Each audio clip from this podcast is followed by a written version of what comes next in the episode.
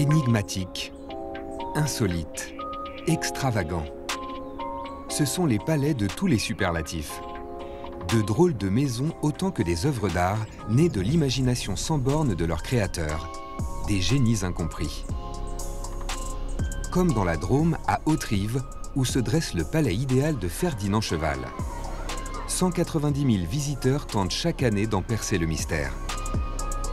Il y a un mélange, il y a une, euh, euh, un ensemble d'éléments complètement éclectiques, mais qui fonctionnent merveilleusement ensemble. Ni architecte, ni sculpteur, Ferdinand Cheval était un modeste facteur du 19e siècle. Chaque soir après sa tournée, il charrie des blocs de pierre et érige peu à peu son palais idéal. Il mettra 33 ans pour réaliser une œuvre inclassable. Ici, on a une espèce de colonne monumentale euh, avec ici une tête de centaure, quatre petites colonnes en dessous qui tiennent l'ensemble. Et les restaurateurs du palais nous disent toujours on ne sait pas comment tout cela tient, ça défie les lois de la gravité. Une énigme architecturale peuplée d'animaux et de personnages mythologiques, évocation de temples d'Orient. Un voyage fantasmé, inspiré des journaux illustrés de l'époque ou des cartes postales que le facteur cheval distribuait. Ici, la galerie, c'est vraiment la merveille des merveilles. C'est peuplé de sculptures, d'une ornementation assez extraordinaire.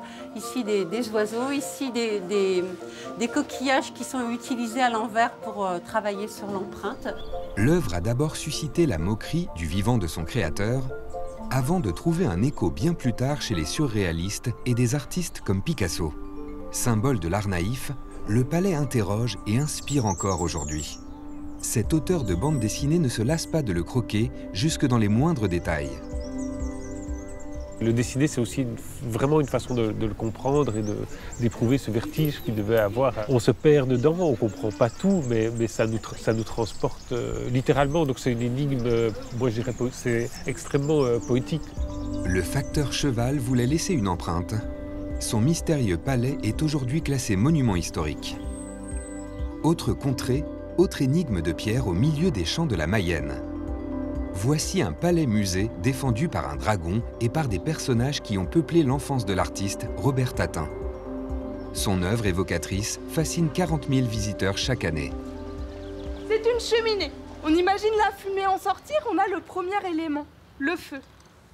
C'est fabuleux. Moi, je ne m'attendais pas du tout à voir autant de choses, autant d'éléments, autant de richesses euh, dans ce petit lieu. Vous avez l'impression de comprendre son, sa démarche? Ah, pas complètement, il faut vraiment travailler, travailler, parce qu'il y a quand même beaucoup de, beaucoup de signes, beaucoup de choses. C'est vrai que c'est très complexe. Pour tenter de comprendre cette vue d'artiste, il faut faire connaissance avec Robert Tatin.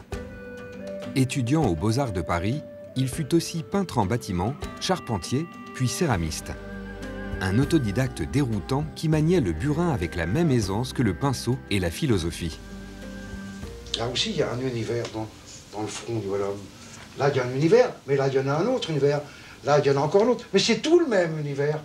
Il n'y a qu'un seul univers. Sa maison, intégrée au musée, est restée intacte depuis sa mort en 1983. De l'atelier du peintre à la salle de bain, le moindre détail est façonné par l'artiste.